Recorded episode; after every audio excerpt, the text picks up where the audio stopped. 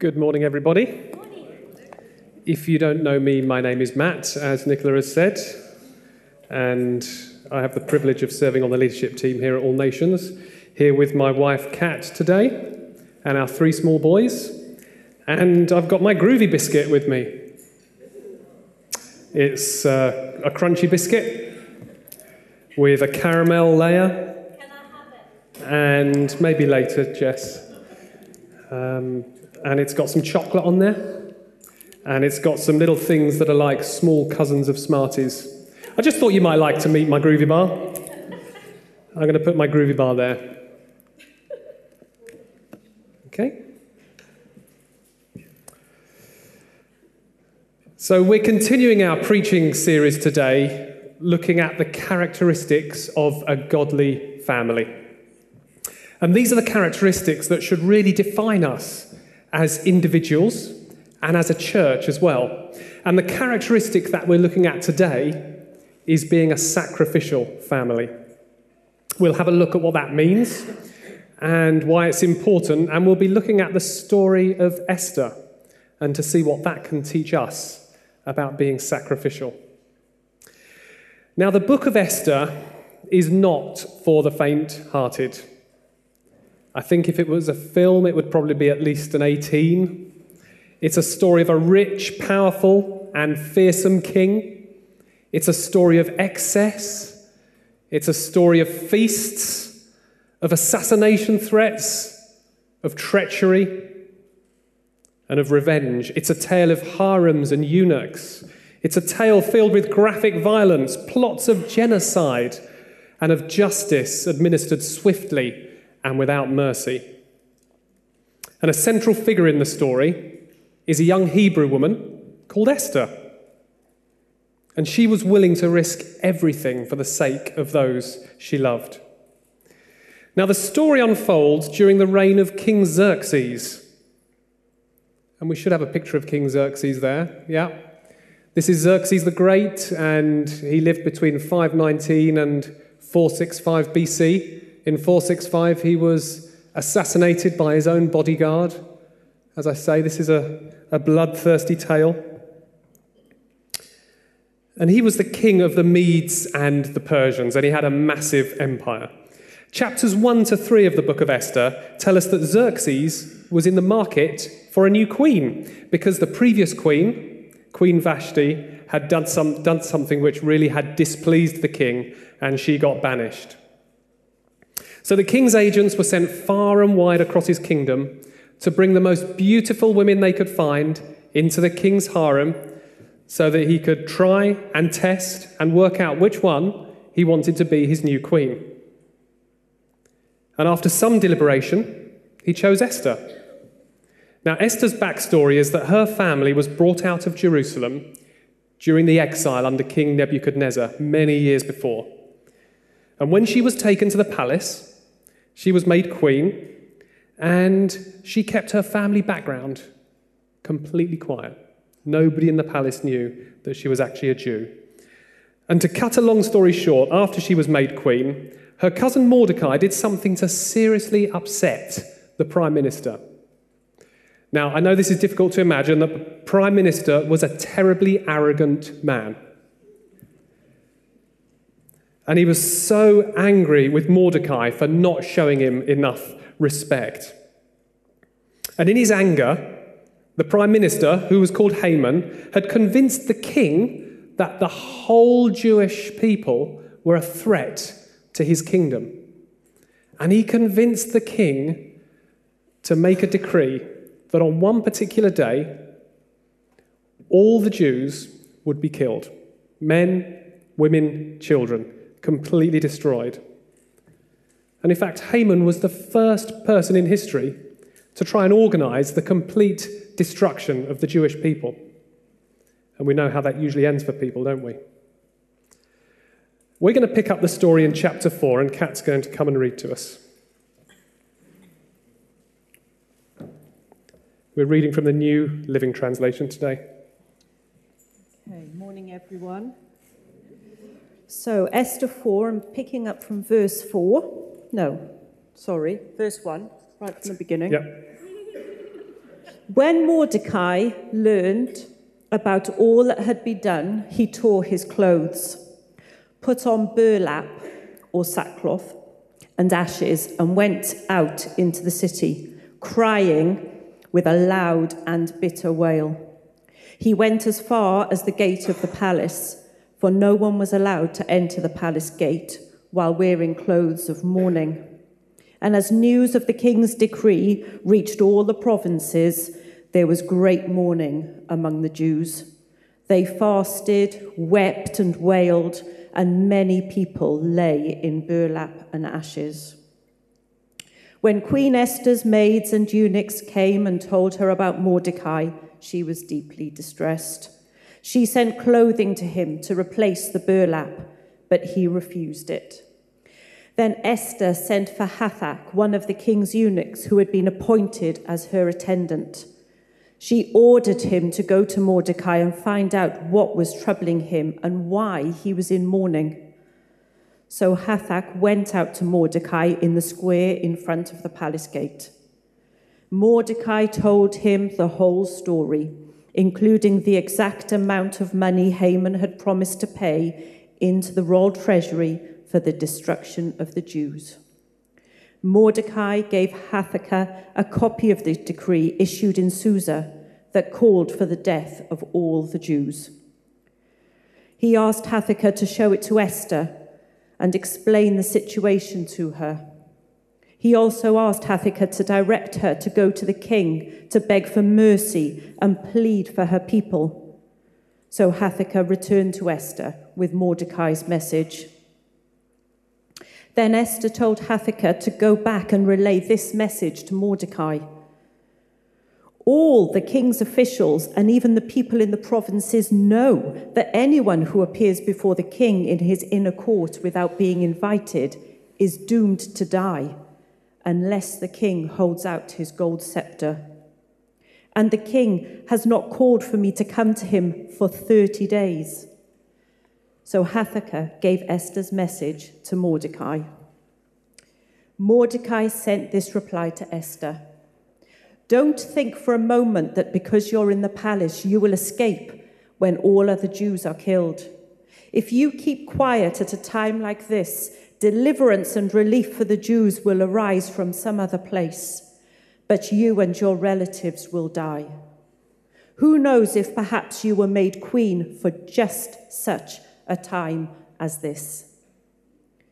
Then Esther sent this reply to Mordecai Go and gather together all the Jews of Susa and fast for me. Do not eat or drink for three days, night or day. My maids and I will do the same. And though, then, though it is against the law, I will go in to see the king. If I must die, I must die. so Mordecai went away and did everything as Esther had ordered him.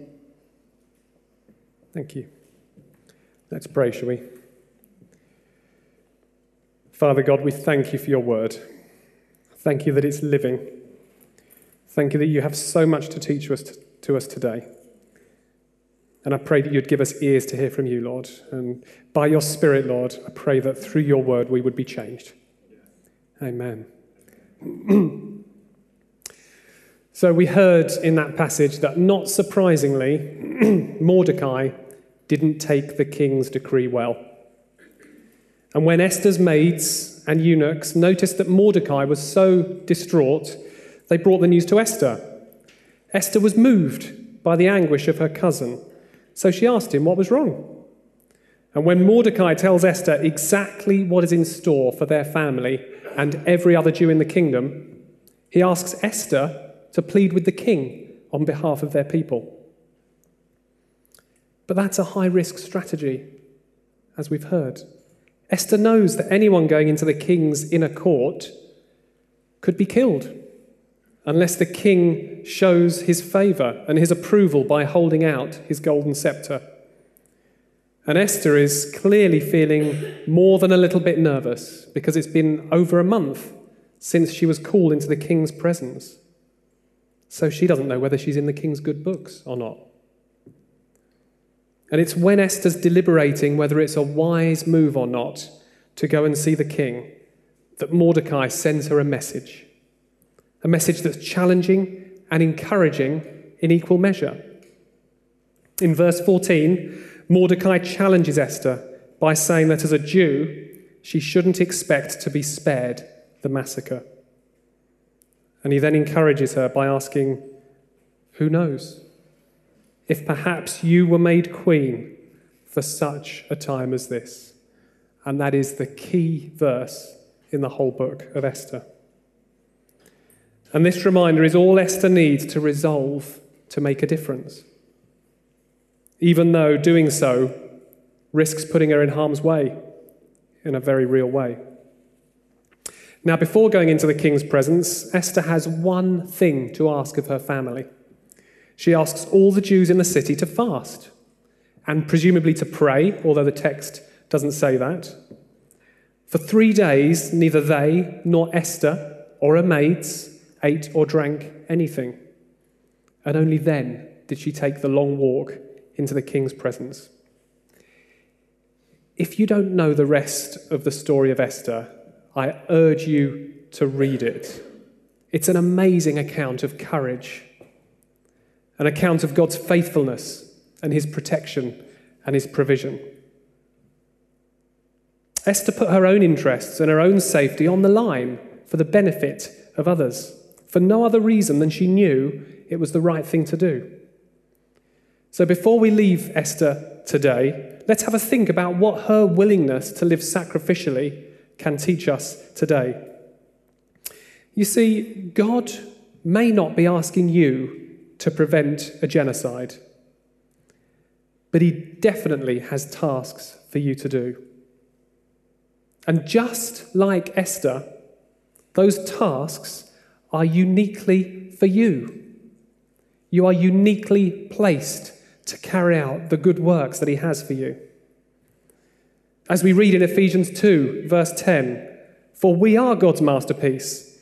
He created us anew in Christ Jesus so that we can do the good things He planned for us long ago. Now, there's a massive need in our family, in our town, across our world. We can see the need. There are physical needs, there are those without the basics that they need to survive. There are emotional needs. I don't need to tell you that our culture puts an amazing amount of pressure on people to be a certain way.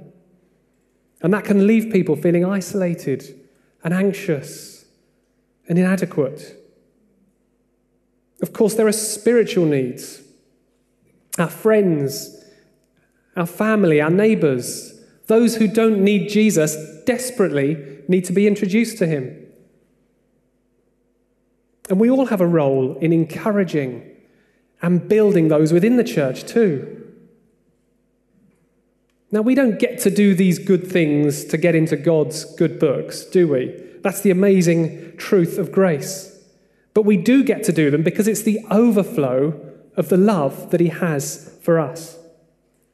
So, yes, you're uniquely placed to carry out good works wherever God has placed you. And although God may not be asking you to stop a genocide, meeting what might seem as a really small need can have a huge impact for someone and can have a huge impact in God's kingdom as well. But there's an uncomfortable truth, isn't there? That's that it's not always convenient to do the right thing. There are always reasons or excuses for, getting, for not getting involved. I have to say, there is one particular place in town where we often park our car, and there are certain things that we need to do in town when we park there, which often means that we go past a lot of people who are homeless on the way. And like a lot of people here, I'm sure, and a, lot of people across our town, we like to stop and chat to people who are homeless to let them know that they're valued, to see when they last ate, and to offer to get them some food. It's just important that everybody knows they're valued by God, isn't it? Now, that's a really simple and easy thing to do. But I'm sorry to say that depending on how much of a rush we're in and what we've got to do, it doesn't always seem like a convenient thing. In fact, I remember a conversation the other day when Kat and I were discussing what we needed to do, how busy we were, and where we needed to go, and where we were going to park as we were planning this trip. And one of us, I'm not going to tell you which of us, said, although I can tell you under good authority the other person was thinking it, I'm not sure we've got time to park there. The implication is we knew that parking there would take a lot more time because it was going to be less convenient for us because we would do a lot of stopping. If we're honest, I think we always have those thoughts from time to time. Because doing the right thing does cost us, doesn't it? Costs us maybe our time, maybe our money. Sometimes it costs us our comfort as we make ourselves vulnerable to others. Sometimes doing the right thing might even cost our reputation, or at least that's sometimes the way we think about it. If we think about stopping and praying for somebody, we think, how will I look if God doesn't deliver for this person? So it's important that we learn from Esther's sacrifice and think about how this story applies to us, and maybe even challenge our way of thinking. The first thing I'd like us to think about is that it was Esther's maids and eunuchs who noticed that Mordecai had been hanging around town wailing. Okay? Esther didn't notice this herself. Now, that was probably because Esther led a very confined existence in the king's harem, and she probably had very little contact with her family or with the outside world. Now, I'm not imagining that Esther had a pleasant life. It was one of servitude and essentially slavery. And because of her seclusion, she was completely ignorant of the king's decree and of the plight of her people, and even of the needs of those closest to her. How often are we ignorant of the plight of those around us? Or even desensitized to it? You see, noticing the need is the first step to living sacrificially. If we don't notice the need, we can't make sacrifice to meet it. I don't know about you, but I'm really good at ignoring needs when it suits me.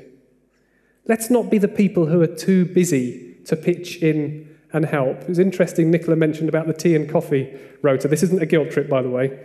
Um, but I noticed that sign last week um, when we were all here together. And I thought, well, maybe that needs, means they need people today. Um, but I didn't step up and say, I can do that. Um, and I suspect that a lot of us have been in that situation as well, where sometimes even when we notice a need, it's a difficult thing to pitch in and help. And I think one of the reasons for that is this is a really individualist society, isn't it? In the world, we're taught to look out for number one. So I just want to encourage us. Let's not barricade ourselves away in our homes with the front doors closed and the TV turned up, drowning out everything else so that we stop noticing the needs around us, so that we stop noticing how broken our world really is. Let's not spend so much time building our career or growing our business that we miss out on why God has put us here in the first place. Those aren't necessarily bad things, but we need to get them in perspective. You see, God set an amazing sequence of events into motion, even years before Esther was born, which eventually led to her being made queen. And she was made queen for a reason. Now, you may not be a queen. In fact, I'm probably pretty sure that you're not a queen. But you've been placed in your street, in your workplace, in your family, and amongst your friends for a reason. Now, Jonathan Lampard challenged us really helpfully last week to be aware that as spirit filled Christians, We take the Holy Spirit with us wherever we go, and that we need to live in the good and in the power of that. And that is so true. Many of us are so good, myself included, at compartmentalizing our time. This is my time for God. This is my time for rest and relaxation. This is my family time. This is my work time. We even do that with our money, don't we? This is the money that I'm going to give to God, and this is the rest which is for me. I have to say that that is looking at life all wrong. We live for God, and we need to keep in step with Him every minute of every hour of every day. And when we do that, we shift our gaze from our preferences, from our desires, from our comfort, and we start to focus on what's important to Him. Now, the other morning, I had some really solid plans about what I wanted to do and how I was going to about doing, go about doing it. The plans I made and the schedule that I'd put in place were completely destroyed because I noticed two needs. Both of these needs were people that I work with, who I'm well aware are going through really difficult times at the moment, either because of their health or the health of somebody in their family. And I just knew that I needed to check up on them and to see whether they were okay. I was able to show both these people, people who are beloved of God and who desperately need Him, that they're valuable and to offer them some help. Now, I could have so easily focused on what I needed to get done that morning and only on that. But instead, God showed me that these people needed my attention. Now, I know I'm laboring this point, but it's important. God has put you, you, you, where He wants you. You're uniquely placed to do good amongst the people and situations that you find yourself in.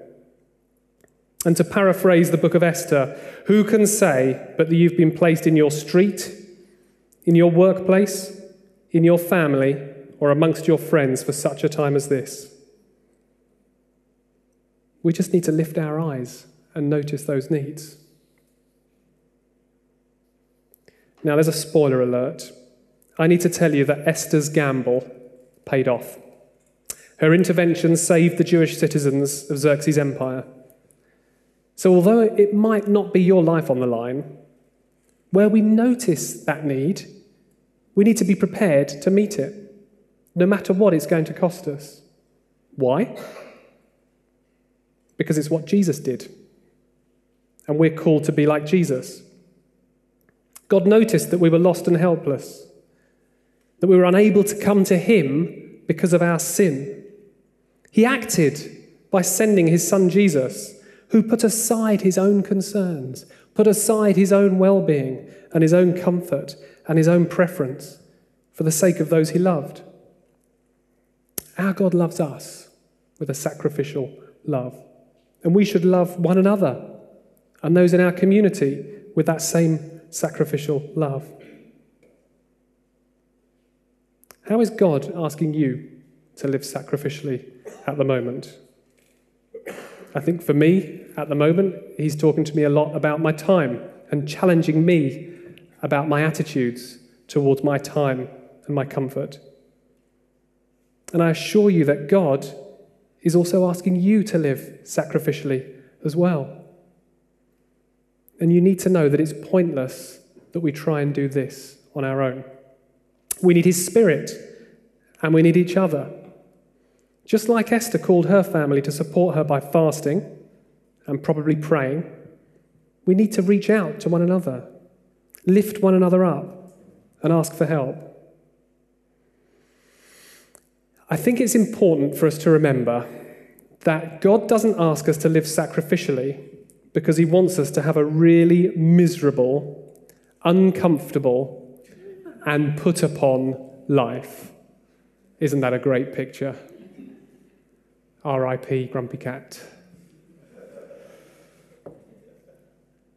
In John 10:10, Jesus reminds us that his purpose is to give us a rich and satisfying life. And actually, living sacrificially is part of that rich and satisfying life. God doesn't ask us to live a sacrificial life begrudgingly either. 2 Corinthians chapter 10 tells us that God loves it when we give cheerfully. And I don't think that just applies to our money. Once you start to live sacrificially, you'll be amazed to find that you're not just being a blessing, but you're being blessed too.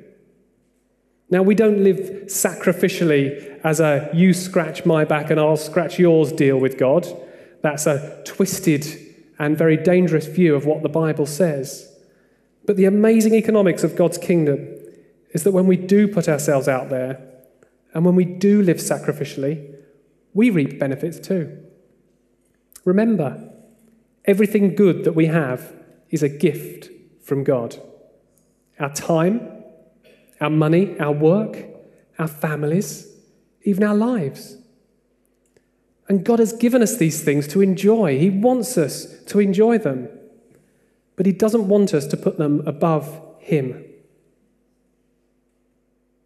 And they're all, without exception, temporary and a pale imitation of the greatness of Him and the amazing prospect of not just spending eternity with Him, but getting to be on an amazing journey with Him now and living in the good of everything He has for us here and now. What I'm saying is, what might seem like a sacrifice through the eyes of the world is not a sacrifice when we view it through the eyes of faith. Let's face it, this groovy biscuit isn't all that satisfying, is it? And I have to say, the internet is full of tales of people who are dissatisfied with their groovy biscuits. I've pulled out three pictures here. I'm just hoping that when I open this, it doesn't look like that.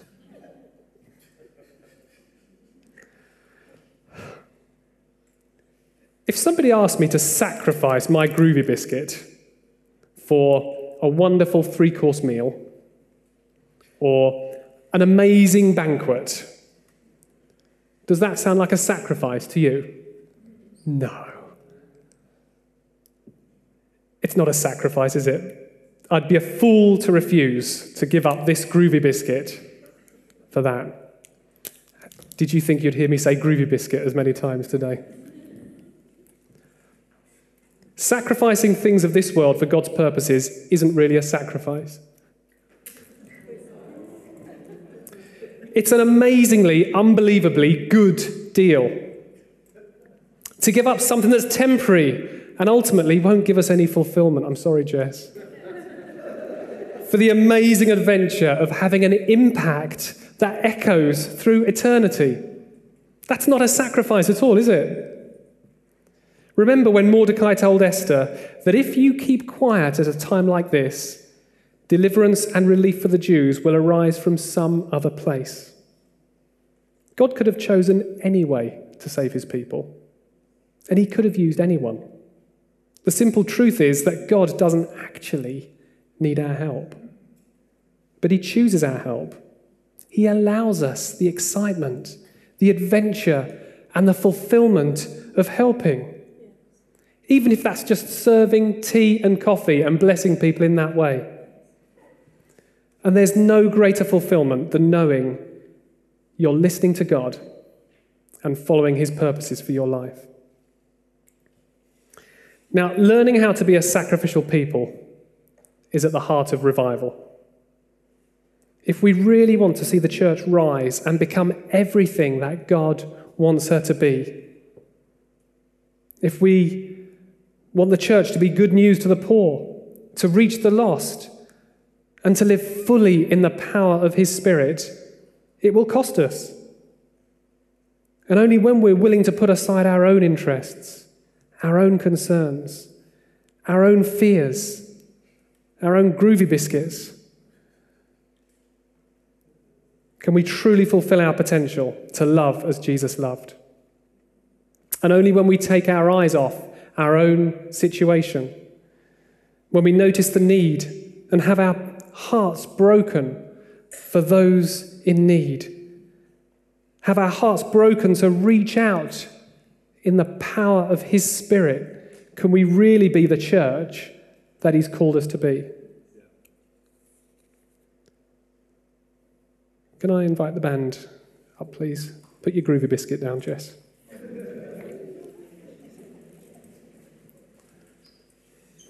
If you're able to, can I ask you to stand, please?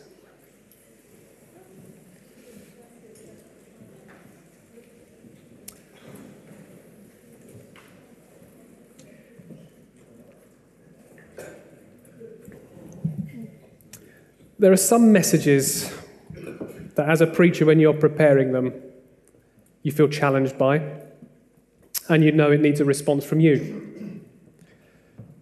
Probably that's every message that I prepare. There are messages that you prepare as a preacher when you know it demands a response from us as a church, and that actually there's something really significant for us to get hold of here as a church. Because who knows if perhaps you were placed in your street, in your workplace, in your family, amongst your friends for such a time as this. And I think it's important that we stop and we think about whether we really are living sacrificially. And if not, what is stopping us from living sacrificially? Is it even noticing the need?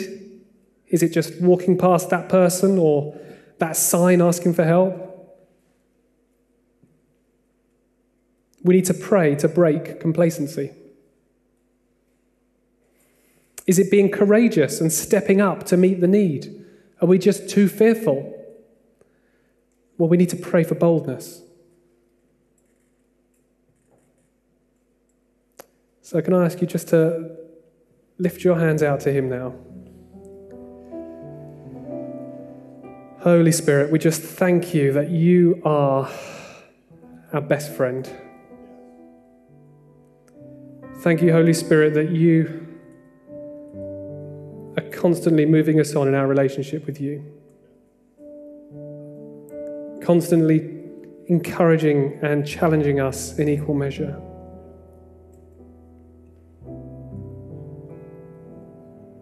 And Lord, as a church, I pray that all nations would be known as a sacrificial family. A family that puts the needs of others ahead of its own. A family that puts your agenda ahead of its own. And Lord, that's only possible if that's true of us as individuals.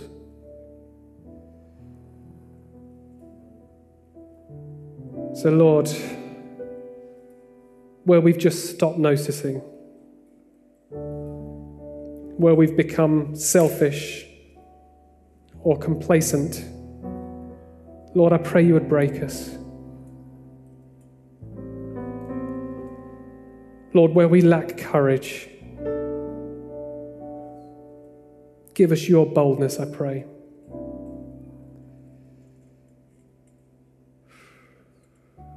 Lord, may we be aware of your guiding and of your power